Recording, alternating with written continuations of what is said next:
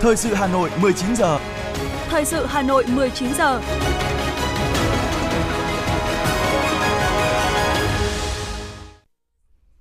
Lưu Hương và Võ Nam xin kính chào quý vị. Bây giờ là chương trình thời sự của Đài Hà Nội. Chương trình hôm nay thứ sáu ngày 15 tháng 12 năm 2023 có những nội dung chính sau đây. Tổng Bí thư Nguyễn Phú Trọng chủ trì họp Bộ Chính trị và Ban Bí thư để xem xét thi hành luật tổ chức đảng, đảng viên có vi phạm khuyết điểm. Đồng chí Đinh Tiến Dũng, Ủy viên Bộ Chính trị, Bí thư Thành ủy Hà Nội thăm tặng quà Đại tá anh hùng lực lượng vũ trang nhân dân La Văn Cầu nhân kỷ niệm 79 năm ngày thành lập Quân đội Nhân dân Việt Nam. Hà Nội khai mạc kỳ xét thăng hạng chức danh nghề nghiệp giáo viên năm 2023. Tiếp tục nhận gần 500.000 liều vaccine năm trong một. Năm 2024 sẽ nỗ lực không xảy ra tình trạng thiếu vaccine. Phần tin thế giới có những thông tin Mỹ tái khẳng định cam kết về việc phi hạt nhân hóa bán đảo Triều Tiên. Phần Lan đóng cửa biên giới trên bộ với Nga từ ngày 15 tháng 12 năm 2023. Đan Mạch triệt phá âm mưu tấn công khủng bố và sau đây là nội dung chi tiết. Thưa quý vị và các bạn, hôm nay, Tổng Bí thư Nguyễn Phú Trọng chủ trì họp Bộ Chính trị và Ban Bí thư để xem xét thi hành kỷ luật tổ chức đảng, đảng viên có vi phạm khuyết điểm. Sau khi xem xét đề nghị của Ủy ban Kiểm tra Trung ương, Bộ Chính trị, Ban Bí thư nhận thấy, Ban Thường vụ tỉnh ủy Quảng Nam các nhiệm kỳ 2015-2020, 2020-2025 đã vi phạm nguyên tắc tập trung dân chủ, quy định của Đảng, quy chế làm việc, thiếu trách nhiệm, buông lỏng lãnh đạo, chỉ đạo, thiếu kiểm tra giám sát để Đảng đoàn, Hội đồng Nhân dân tỉnh, Ban Cán sự Đảng, Ủy ban Nhân dân tỉnh và nhiều tổ chức cá nhân vi phạm quy định của Đảng, pháp luật nhà nước trong công tác phòng chống dịch COVID-19 tiếp nhận công dân về nước phòng chống dịch trong thực hiện các dự án đầu tư gây hậu quả nghiêm trọng, thiệt hại và nguy cơ thiệt hại lớn, ngân sách nhà nước. Nhiều tổ chức cán bộ đảng viên bị kỷ luật, có trường hợp bị xử lý hình sự gây bức xúc trong xã hội, làm giảm uy tín của tổ chức đảng và chính quyền địa phương. Đồng chí Trần Văn Tân, Ủy viên Ban Thường vụ tỉnh ủy, Phó Bí thư Ban Cán sự Đảng, Phó Chủ tịch Ủy ban Nhân dân tỉnh Quảng Nam đã suy thoái về tư tưởng chính trị, đạo đức, lối sống, vi phạm quy định của Đảng, pháp luật của nhà nước, quy định những điều đảng viên không được làm và trách nhiệm nêu gương gây hậu quả nghiêm trọng. Dư luận bức xúc ảnh hưởng xấu đến uy tín của tổ chức đảng, chính quyền địa phương. Đồng chí Trần Đình Tùng, nguyên tỉnh ủy viên, nguyên ủy viên Ban cán sự Đảng, nguyên Phó Chủ tịch Ủy ban Nhân dân tỉnh Quảng Nam, nguyên Chủ tịch Hội đồng thẩm định giá đất đã vi phạm quy định của Đảng, pháp luật của nhà nước, quy định những điều đảng viên không được làm và trách nhiệm nêu gương, gây hậu quả rất nghiêm trọng, thiệt hại và nguy cơ thiệt hại lớn ngân sách nhà nước. Dư luận bức xúc, ảnh hưởng xấu đến uy tín của tổ chức đảng, chính quyền địa phương và cá nhân.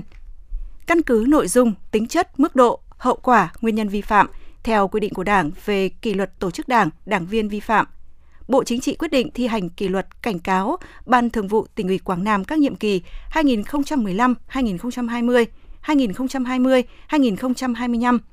Ban Bí thư quyết định thi hành kỷ luật khai trừ ra khỏi Đảng đối với đồng chí Trần Văn Tân, cách chức Ủy viên Ban chấp hành Đảng bộ tỉnh nhiệm kỳ 2015-2020,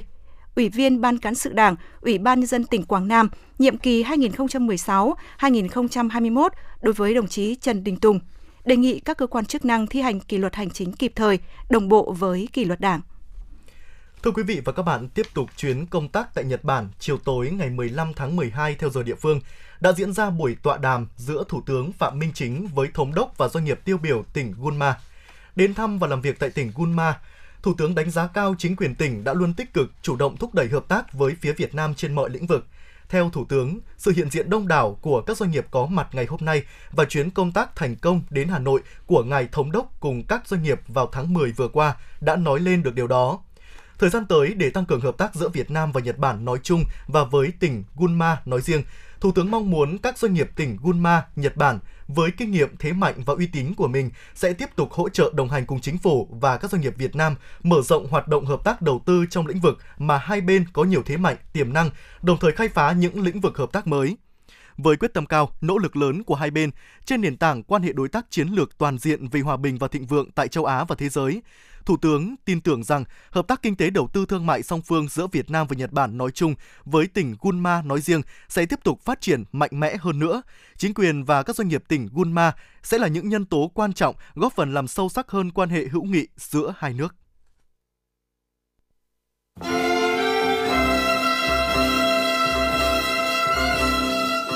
Hà Nội với cả nước cả nước với Hà Nội. Hà Nội với cả nước, cả nước với Hà Nội. Sáng nay tại trụ sở chính phủ, Phó Thủ tướng Trần Hồng Hà chủ trì phiên họp của Hội đồng thẩm định quy hoạch vùng Đông Nam Bộ giai đoạn 2021-2030, tầm nhìn 2050. Tại phiên họp, Phó Thủ tướng nhấn mạnh, phát triển kinh tế thương mại, văn hóa, du lịch của vùng Đông Nam Bộ phải liên kết với các vùng, địa phương khác, từ đó hình thành hành lang phát triển, đô thị được kết nối bằng hệ thống hạ tầng giao thông, kỹ thuật đồng bộ hiện đại. Phó Thủ tướng cho rằng vùng Đông Nam Bộ phải giữ vai trò tiên phong, dẫn dắt trong giáo dục, đào tạo, nghiên cứu khoa học công nghệ. Những di sản văn hóa, khu bảo tồn thiên nhiên, đa dạng sinh học phải được quy định chi tiết trong quy hoạch, có định hướng khai thác sử dụng bền vững để Đông Nam Bộ là một vùng xanh. Cũng tại phiên họp, các ủy viên phản biện cho rằng cần mở rộng không gian phát triển vùng Đông Nam Bộ để giảm bớt áp lực khu vực trung tâm thông qua ưu tiên nguồn lực đầu tư hệ thống kết cấu hạ tầng kỹ thuật đồng bộ hiện đại như giao thông, logistics, năng lượng, cấp thoát nước, hạ tầng số. Để triển khai thực hiện hiệu quả quy hoạch, lãnh đạo một số bộ ngành địa phương là thành viên của hội đồng kiến nghị triển khai các dự án hạ tầng dùng chung, kết nối vùng, liên vùng, định hướng phát triển một số hành lang kinh tế, cơ chế tham vấn giữa các địa phương trong xây dựng kế hoạch đầu tư công để hiện thực hóa các định hướng liên kết, hợp tác, hình thành quỹ phát triển hạ tầng vùng. Thưa quý vị, Hội nghị bàn tròn giữa chính quyền thành phố và Hiệp hội Doanh nghiệp Nhật Bản tại thành phố Hồ Chí Minh lần thứ 22 vừa diễn ra. Đây là hoạt động thường niên do Trung tâm Thúc tiến Thương mại và Đầu tư thành phố Hồ Chí Minh cùng với các sở ban ngành thành phố và Hiệp hội Doanh nghiệp Nhật Bản tại thành phố Hồ Chí Minh phối hợp tổ chức dưới sự chỉ đạo của Ủy ban nhân dân thành phố Hồ Chí Minh. Phóng viên Quốc Dũng, văn phòng đại diện tại thành phố Hồ Chí Minh thông tin về hội nghị này. Hội nghị lần này đã gợi mở một số trong lĩnh vực nông nghiệp, công nghiệp phụ trợ, khoa học công nghệ, đổi mới sáng tạo, một số ngành công nghệ mà Nhật Bản có thế mạnh mà hai bên còn dư địa phát triển hợp tác. Phía các doanh nghiệp Nhật Bản cũng đã có những góp ý cho việc cải cách hành chính, cải thiện môi trường đầu tư, tập trung vào các lĩnh vực pháp luật, lao động, thuế, hải quan, môi trường, đời sống để đại diện các sở ngành của thành phố Hồ Chí Minh nghiên cứu và sẽ có trao đổi trở lại để xác định các trọng tâm, tiếp tục phát triển hợp tác thời gian tới. Phát biểu tại hội nghị, Chủ tịch Ủy ban nhân dân thành phố Hồ Chí Minh Phan Văn Mãi cảm ơn cộng đồng người Nhật Bản tại thành phố Hồ Chí Minh, trong đó có cộng đồng doanh nghiệp Nhật Bản đã có những đóng góp cho sự phát triển kinh tế xã hội của thành phố trong nhiều năm qua. Trong bối cảnh năm 2023 với nhiều khó khăn, kết quả phát triển kinh tế xã hội của thành phố Hồ Chí Minh tuy chưa đạt được như kỳ vọng, nhưng có thể nói đó là kết quả tốt nhất có thể thành phố đạt được. Từ sự nỗ lực, từ sự hợp tác của chính quyền, người dân và cộng đồng doanh nghiệp, trong đó có các doanh nghiệp Nhật Bản.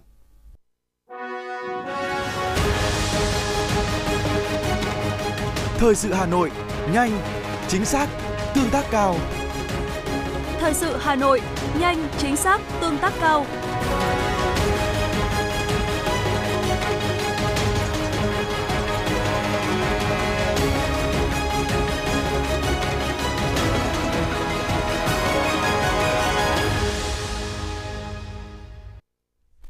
Xin chuyển sang những thông tin quan trọng khác. Chiều nay, Ủy viên Bộ Chính trị, Bí thư Thành ủy, Trường đoàn đại biểu Quốc hội thành phố Hà Nội Đinh Tiến Dũng đã đến thăm tặng quà đại tá anh hùng lực lượng vũ trang nhân dân La Văn Cầu nhân kỷ niệm 79 năm ngày thành lập Quân đội Nhân dân Việt Nam, 34 năm ngày Hội Quốc phòng toàn dân và 34 năm ngày thành lập Hội Cựu chiến binh Việt Nam. Trò chuyện thăm hỏi sức khỏe anh hùng La Văn Cầu và gia đình, Bí thư Thành ủy Hà Nội Đinh Tiến Dũng trân trọng cảm ơn những đóng góp, hy sinh của ông cho sự nghiệp cách mạng của Đảng và dân tộc. Bí thư Thành ủy khẳng định tấm gương chiến đấu anh dũng, kiên cường của anh hùng La Văn Cầu trong trận Đông Khê đã trở thành huyền thoại, mãi mãi là hình ảnh sáng ngời về tinh thần hy sinh quên mình vì độc lập tự do của Tổ quốc và nhân dân. Chia sẻ niềm vui về những kết quả khá toàn diện của thành phố trên các lĩnh vực năm 2023, phương hướng nhiệm vụ năm 2024 với anh hùng La Văn Cầu, Bí thư Thành ủy Đinh Tiến Dũng kính chúc ông luôn mạnh khỏe, trường thọ, tiếp tục phát huy truyền thống cách mạng, tích cực đóng góp cho sự nghiệp phát triển chung của thủ đô và đất nước. Thưa quý vị, Đảng ủy khối các cơ quan thành phố đã tổ chức tọa đàm thực hiện chỉ thị số 24 của Ban Thường vụ Thành ủy Hà Nội về tăng cường kỷ cương kỷ luật và trách nhiệm giải quyết công việc trong hệ thống chính trị thành phố Hà Nội. Ủy viên Trung ương Đảng, Phó Bí thư Thường trực Thành ủy Nguyễn Thị Tuyến dự tọa đàm. 25 tham luận và bài tham luận gửi về hội nghị đại diện cho 64 tổ chức cơ sở đảng trực thuộc Đảng Bộ khối, Đảng ủy Bảo hiểm xã hội thành phố, Đảng ủy Sở Khoa học Công nghệ, Đảng ủy Sở Nội vụ đã bám sát chủ đề nội dung của chỉ thị 24 và được cụ thể hóa bằng chương trình hành động riêng của cơ quan đơn vị. Các tham luận cũng đề xuất nhiều giải pháp trong quá trình thực hiện chỉ thị số 24 nhằm góp phần xây dựng đội ngũ cán bộ, đảng viên của Đảng bộ khối các cơ quan thành phố có ý thức kỷ luật, gương mẫu, tâm huyết với công việc, dám nghĩ, dám làm, dám chịu trách nhiệm, có tri thức đạo đức, năng lực, chuyên nghiệp, đáp ứng yêu cầu nhiệm vụ trong tình hình mới, góp phần củng cố tăng cường vai trò, năng lực lãnh đạo chỉ đạo trong sự nghiệp đổi mới, xây dựng chỉnh đốn Đảng và hệ thống chính trị trong sạch vững mạnh. Cũng trong chiều nay, Ủy ban nhân dân thành phố tổ chức hội nghị triển khai các quyết định về thí điểm thành lập trung tâm dịch vụ nông nghiệp thuộc Ủy ban nhân dân các huyện, thị xã trên địa bàn thành phố. Ủy viên Trung ương Đảng, Phó Bí thư Thường trực Thành ủy Nguyễn Thị Tuyến dự hội nghị. Ban Thường vụ Thành ủy Hà Nội đã thống nhất chỉ đạo mở rộng việc thí điểm thành lập trung tâm dịch vụ nông nghiệp tại 15 huyện và thị xã. Ủy ban nhân dân thành phố đã ban hành các quyết định về việc thí điểm thành lập trung tâm dịch vụ nông nghiệp thuộc Ủy ban nhân dân các huyện thị xã trên cơ sở hợp nhất trạm chăn nuôi và thú y, trạm trồng trọt và bảo vệ thực vật, trạm khuyến nông thuộc các đơn vị của Sở Nông nghiệp và Phát triển nông thôn. Sáng nay, Ủy viên Trung ương Đảng, Phó Bí thư Thành ủy, Chủ tịch Ủy ban nhân dân thành phố Trần Sĩ Thanh chủ trì phiên họp Ủy ban nhân dân thành phố thường kỳ tháng 12 năm 2023 để xem xét một số nội dung trình theo chương trình công tác và chỉ đạo của lãnh đạo Ủy ban nhân dân thành phố. Tại phiên họp, tập thể Ủy ban Nhân dân thành phố đã thảo luận cho ý kiến về tờ trình sửa đổi bổ sung, bãi bỏ một số điều của các quy định liên quan đến đất đai trên địa bàn thành phố. Quyết định ủy quyền thẩm định phê duyệt điều chỉnh một số thủ tục đầu tư, dự án đầu tư công nhóm B, nhóm C thuộc nhiệm vụ chi của cấp thành phố do quận huyện thị xã thực hiện bằng ngân sách cấp huyện ban hành quy định quản lý và khai thác hồ Tây, đề án giá dịch vụ thoát nước và xử lý nước thải trên địa bàn thành phố, phê duyệt dự toán thu chi đối với các hoạt động quản lý, sử dụng, khai thác, vận hành quỹ nhà thuộc sở hữu nhà nước không phải để ở năm 2023-2024 gia hạn nộp tiền sử dụng đất 24 tháng đối với các dự án trên địa bàn thành phố theo nghị quyết số 02 ngày 7 tháng 1 năm 2013 và số 1 ngày 2 tháng 1 năm 2014 của Chính phủ. Tờ trình xây dựng quyết định của Ủy ban Nhân dân thành phố quy định đối tượng khách mời theo quy định tại phụ lục 05 ban hành theo nghị quyết số 06 ngày 4 tháng 7 năm 2023 của Hội đồng Nhân dân thành phố. Báo cáo kết quả xây dựng định mức kinh tế kỹ thuật, đơn giá sản phẩm, dịch vụ công sử dụng ngân sách nhà nước thuộc phạm vi quản lý của thành phố năm 2023. Cũng tại phiên họp, tập thể Ủy ban nhân dân thành phố đã xem xét đóng góp ý kiến về kế hoạch tổ chức lấy phiếu tín nhiệm đối với các phó chủ tịch Ủy ban nhân dân thành phố và các thành viên khác của Ủy ban nhân dân thành phố Hà Nội nhiệm kỳ 2021-2026. Chiều nay tại Hà Nội đã diễn ra hội nghị trao đổi kinh nghiệm hoạt động giữa Thường trực Hội đồng nhân dân thành phố Hà Nội và Thường trực Hội đồng nhân dân tỉnh Long An.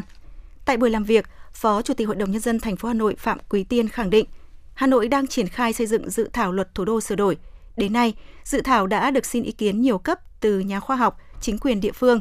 Chính phủ đã nghe sơ bộ và trình kỳ họp Quốc hội vừa qua, sẽ trình Quốc hội thông qua tại kỳ họp tới.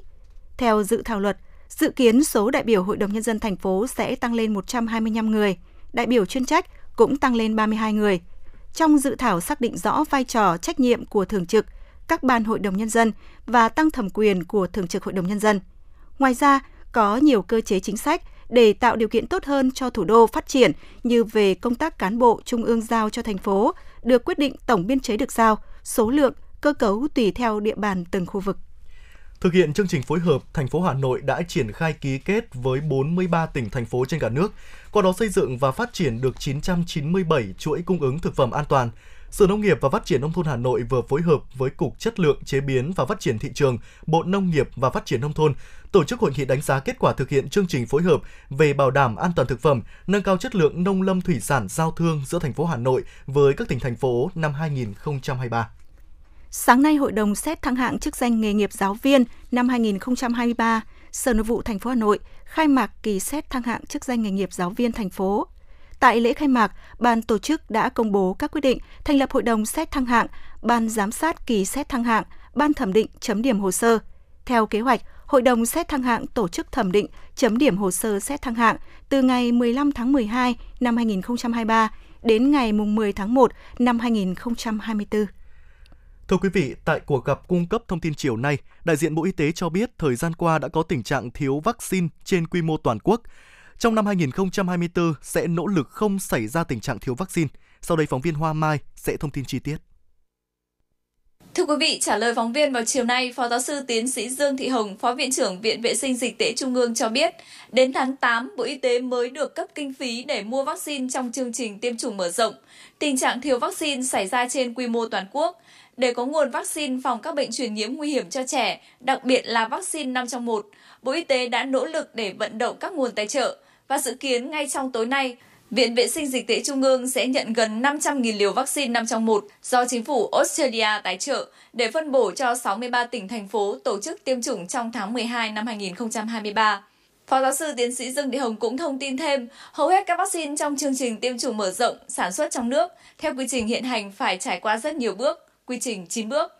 Bộ Y tế, Bộ Tài chính đang phối hợp rất chặt chẽ để giải quyết phần thủ tục. Liên quan đến việc cung ứng vaccine cho chương trình tiêm chủng mở rộng, ông Hoàng Minh Đức, Phó Cục trưởng phụ trách quản lý điều hành Cục Y tế Dự phòng khẳng định trong năm 2024 sẽ không để xảy ra tình trạng thiếu vaccine.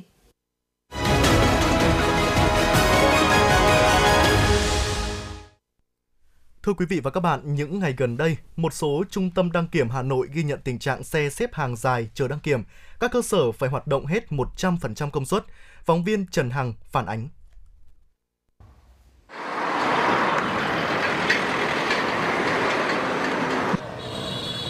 Chờ 2 đến 3 giờ đồng hồ, thậm chí cả buổi để đăng kiểm một chiếc xe là câu chuyện mà không ít chủ phương tiện cảm thấy ngán ngầm mỗi dịp cao điểm cuối năm. Anh Nguyễn Quốc Minh ở quận Cầu Giấy cho biết.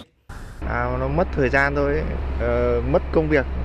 ờ, đấy, mất cả một buổi sáng để đi ra đây để ngồi chờ đến tiếng giữa đồng hồ để đi đăng kiểm đây mất cả buổi sáng rồi. Nhưng ngồi chờ tí nữa đây bây giờ chắc đến vào đăng kiểm chắc phải đến ờ, 11 giờ mới được đăng kiểm mất. Còn anh Phạm Mạnh Hà ở quận Đống Đa chia sẻ, mấy ngày gần đây, nghe tin việc đăng kiểm xe đã đông trở lại. Lo sợ những ngày tới sẽ còn đông nữa, thậm chí tắc nghẽn như đã từng xảy ra, nên anh phải vội mang xe đi đăng kiểm sớm hơn thời hạn.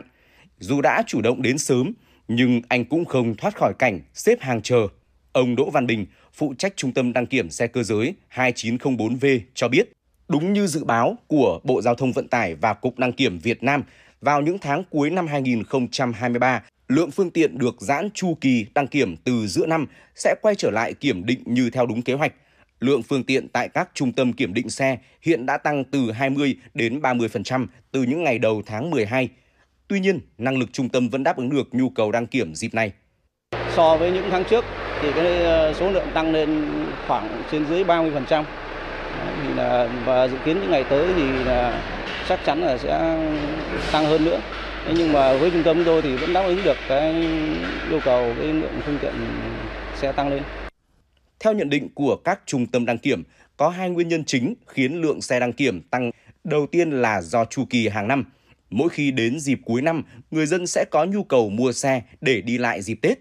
Thời điểm này, các hãng xe cũng khuyến mại rất nhiều nên lượng xe đăng kiểm dịp cuối năm bao giờ cũng đông. Ngoài ra, để tránh dịp nghỉ Tết, người dân thường tranh thủ đi đăng kiểm sớm hơn lịch thực tế để yên tâm đi đường dài và ra Tết không phải đi đăng kiểm nữa. Nguyên nhân thứ hai là số lượng hơn 1,4 triệu ô tô được gia hạn đăng kiểm 6 tháng kể từ thời điểm thông tư 08 có hiệu lực ngày 3 tháng 6 năm 2023 đã bắt đầu hết thời gian gia hạn. Do đó, lượng xe quay lại kiểm định sau thời gian này cũng rất lớn.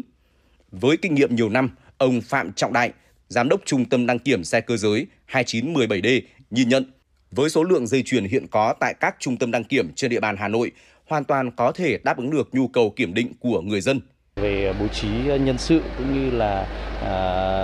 con người thời gian cũng để à, phục vụ cho cái nhu cầu kiểm định của của các chủ phương tiện như các các doanh nghiệp thì à, à, đơn vị chúng tôi à, cũng có bổ sung thêm lượng đăng kiểm viên và à, đảm bảo à, phục vụ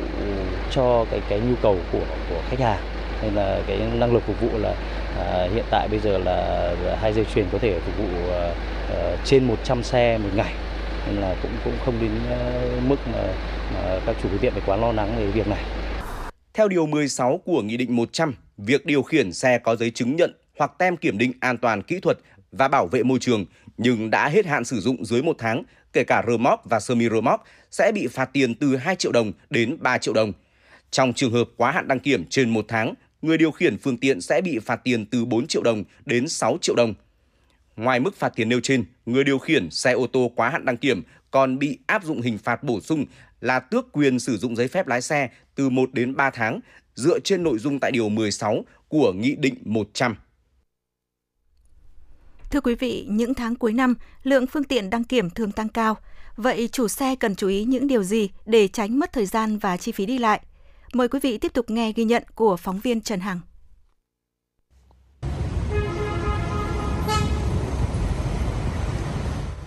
Anh Nguyễn Văn Long, quận Hoàng Mai cho biết, cứ 6 tháng một lần anh phải đem xe đi đăng kiểm. Vào đợt tháng 6 năm 2023 vừa rồi, mặc dù hệ thống đặt lịch online đã đi vào hoạt động, nhưng vì chủ quan nên anh vẫn tới trực tiếp trung tâm đăng kiểm. Kết quả, anh đã phải xếp hàng chờ 3 tiếng mới tới lượt. Rút kinh nghiệm lần này, anh đã đặt lịch online, nhanh và tiện, tiết kiệm được rất nhiều thời gian chờ đợi. Anh Long chia sẻ. Cơ bản thì nếu mà đăng ký trực tuyến như này thì sẽ giúp cho người dân à, giảm thiểu về thủ tục và đăng ký rất dễ dàng thôi. Nói chung là thủ tục thì mình sẽ ờ, được cắt ngắn cái thời gian. Nói chung là càng ngày càng cải tiến thì như này thì người dân cũng rất là tốt. Chị Hoàng Kim Thúy, quận Hai Bà Trưng chia sẻ, việc đăng ký xếp lịch online không chỉ giúp chủ xe tiết kiệm được thời gian chờ đợi, mà còn giúp chủ xe linh động công việc, làm chủ thời gian. Ờ, từ khi có dịch vụ công trực tuyến ấy, thì ờ, đối với cái công tác đăng ký đăng kiểm với chúng em đi làm ấy thì em thấy nó rất là thuận tiện làm ờ, cũng nhanh ờ, và thông tin ở trên đấy thì sẽ chính xác bớt thời gian và chúng em có thể là khai hồ sơ mọi lúc mọi nơi được. Theo ông Trần Nguyên Sinh, Giám đốc Trung tâm đăng kiểm xe cơ giới 2908D cho biết, để thuận lợi cho người dân, bên cạnh việc tiếp nhận xe đến trực tiếp, Trung tâm đăng kiểm 2908D cũng nhận lịch hẹn đăng kiểm trực tuyến qua app Trung tâm đăng kiểm. Khuyến cáo chung cho tất cả các ừ, chủ xe, lái xe và các doanh nghiệp vận tải thì trước khi ừ, đi đăng kiểm thì nên tìm hiểu các thông tin về các trung tâm đang hoạt động và các cái năng lực của các trung tâm. Thứ hai là chủ động đi bảo dưỡng sửa chữa để đảm bảo cái yêu cầu kỹ thuật của xe, của phương tiện. Thứ ba là có thể lên các cái hệ thống, các cái kênh ờ, đặt lịch trước. Một là đặt lịch qua app online, hai là có thể liên hệ trực tiếp các trung tâm để bố trí lịch sắp xếp để tránh việc mà đến vào những thời điểm kín lịch rồi hoặc là đang ùn tắc hoặc là đang đông. Thì rất thuận tiện cho sắp xếp về thời gian và đảm bảo thời gian lưu thông của các phương tiện hợp lý nhất. Ừ. Bên cạnh việc đăng ký online để tiết kiệm thời gian, Cục Đăng kiểm Việt Nam khuyên cáo người dân chủ động bảo dưỡng, sửa chữa, mang đầy đủ giấy tờ, tra cứu vi phạm quy định về giao thông qua hệ thống thông tin của cảnh sát giao thông trước khi được đưa xe đi kiểm định. Ông Lê Văn Bình, giám đốc Trung tâm đăng kiểm xe cơ giới 2922D chia sẻ. Mình cũng, nên cũng khuyến cáo các chủ phương tiện trước khi đăng kiểm thì mình nên uh, có cái thời gian mình bảo dưỡng, duy tu cái xe, kiểm tra lại cái xe rồi thì, trước khi đăng kiểm. hay nữa là kiểm tra giấy tờ đầy đủ theo quy định hai nữa là, là mình kiểm tra cái, cái phạt nguội trước khi đi đăng kiểm tránh trường hợp là mình đi đăng kiểm đến đây mới, phát hiện ra phạt nguội thì lúc đấy lại mất rất nhiều cái thời gian với những xe độ cần đưa về trạng thái nguyên bản để tránh đi lại nhiều lần với mất thời gian của người dân vừa tăng thêm áp lực công việc cho trung tâm đăng kiểm. Ông Nguyễn Minh Hải, đại diện trung tâm đăng kiểm 2903S cho biết. Đối với các phương tiện mà thay đổi cái kết cấu so với cái cái nguyên bản của nhà sản xuất ấy, thì ờ, chúng tôi đều yêu cầu chủ phương tiện về để ờ, trả lại cái nguyên trạng ban đầu của phương tiện và đa phần thì ờ, các cái phương tiện này thì thường là độ chế những cái kết cấu để phục vụ những mục đích chiếu sáng hoặc là các cái yếu tố thẩm mỹ hoặc là theo sở thích của chủ phương tiện thì tất cả những cái đi, cái đó đều vi phạm cái quy định của về tiêu chuẩn của Bộ Thông Vận tải như ở Cục đăng kiểm Việt Nam. Ngoài ra, thời gian này, các trung tâm đăng kiểm chủ động phòng ngừa tình trạng ùn tắc kiểm định, hướng dẫn chủ phương tiện đăng ký lịch hẹn kiểm định trực tuyến qua ứng dụng trung tâm đăng kiểm để hạn chế việc phải chờ đợi gây ùn tắc. Cùng với đó, vận động cán bộ công nhân viên tăng ca làm thêm giờ kể cả ngày nghỉ, ngày lễ để phục vụ người dân. Các đơn vị có trách nhiệm đảm bảo tốt nhất về điều kiện làm việc cũng như các chế độ đãi ngộ đối với người lao động theo quy định. Tiếp tục chương trình là tin đáng chú ý. Thưa quý vị, Viện Kiểm sát Nhân dân tối cao vừa ban hành cáo trạng truy tố Trương Mỹ Lan, Chủ tịch Tập đoàn Vạn Thịnh Phát, cùng 85 bị can trong vụ án xảy ra tại Tập đoàn Vạn Thịnh Phát, Ngân hàng SCB và các đơn vị tổ chức liên quan ra trước Tòa án Nhân dân Thành phố Hồ Chí Minh để xét xử. Các bị can trong vụ án bị truy tố về các tội tham mô tài sản, vi phạm quy định về hoạt động ngân hàng, hoạt động khác liên quan đến hoạt động ngân hàng, đưa hối lộ, nhận hối lộ, lợi dụng chức vụ quyền hạn trong khi thi hành công vụ, thiếu trách nhiệm gây hậu quả nghiêm trọng, lạm dụng tín nhiệm chiếm đoạt tài sản. Bị can Trương Mỹ Lan bị truy tố về các tội tham mô tài sản, đưa hối lộ và tội vi phạm quy định về cho vay trong hoạt động của các tổ chức tín dụng. Các bị can còn lại có 41 lãnh đạo, cán bộ ngân hàng SCB, 15 cựu cán bộ ngân hàng nhà nước, 3 cựu cán bộ thanh tra chính phủ, một cựu cán bộ kiểm toán nhà nước. Đáng chú ý, Đỗ Thị Nhàn, cựu cục trưởng Cục Thanh tra Giám sát Ngân hàng 2, Ngân hàng Nhà nước bị truy tố về hành vi nhận hối lộ số tiền đặc biệt lớn lên tới 5,2 triệu đô la Mỹ.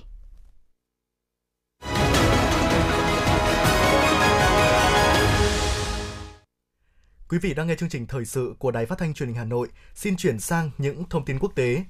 Thưa quý vị, trong cuộc giao lưu kéo dài 4 giờ có nhan đề Kết quả trong năm với Vladimir Putin, Tổng thống Nga Putin đã trả lời 78 câu hỏi xoay quanh tình hình kinh tế Nga và các vấn đề quốc tế quan tâm như sự phục hồi nền kinh tế đất nước, mối quan hệ quốc tế với Liên minh châu Âu EU và Mỹ. Sự kiện giao lưu lần thứ 20 của nhà lãnh đạo Nga thu hút sự quan tâm lớn của dư luận trong và ngoài nước – trong bối cảnh ông Putin vừa tuyên bố sẽ tranh cử thêm một nhiệm kỳ nữa trong cuộc bầu cử tổng thống diễn ra vào tháng 3 năm 2024. Người phát ngôn của Bộ Ngoại giao Mỹ Matthew Miller khẳng định Mỹ vẫn duy trì cam kết về việc phi hạt nhân hóa hoàn toàn bán đảo Triều Tiên và sẽ tiếp tục nỗ lực để đạt được mục tiêu đó. Quan chức này đồng thời nhấn mạnh Mỹ vẫn luôn ủng hộ mạnh mẽ các đồng minh Hàn Quốc và Nhật Bản. Bất chấp sự phản đối của Hungary, lãnh đạo các nước thành viên Liên minh châu Âu EU đã nhất trí mở các cuộc đàm phán về việc kết nạp Ukraine và Moldova vào liên minh này, đồng thời cấp quy chế ứng cử viên gia nhập cho Georgia. Chính phủ Phần Lan cho biết quốc gia Bắc Âu này sẽ đóng các cửa khẩu ở biên giới trên bộ với Nga từ ngày 15 tháng 12 năm 2023. Như vậy, tất cả cửa khẩu trên bộ giữa Phần Lan và Nga sẽ bị đóng cho tới ngày 14 tháng 1 năm 2024 cảnh sát Đan Mạch phối hợp với lực lượng an ninh và tình báo đã tiến hành chiến dịch đột kích và tan âm mưu tấn công khủng bố. Ba đối tượng đã bị bắt ở Đan Mạch và một đối tượng bị bắt ở Hà Lan vì tình nghi chuẩn bị tấn công khủng bố. Hiện cảnh sát chưa thông tin về động cơ cũng như danh tính của các đối tượng trên. Truyền hình nhà nước Iran cho biết ít nhất 11 cảnh sát đã thiệt mạng và một số người bị thương trong vụ tấn công của phiến quân nhằm vào một đồn cảnh sát ở tỉnh Sistan, Baluchistan, đông nam nước này vào dạng sáng ngày 15 tháng 12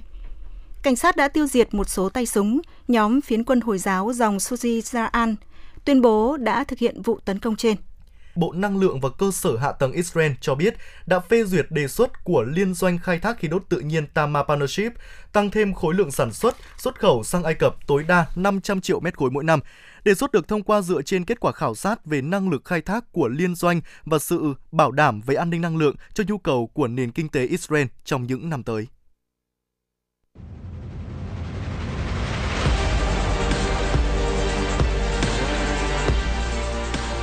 Bản tin thể thao. Bản tin thể thao.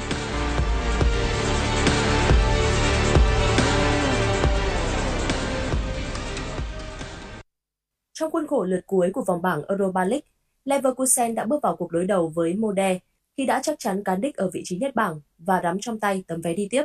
Leverkusen bước vào trận đấu này với sự thoải mái và tự tin cao độ.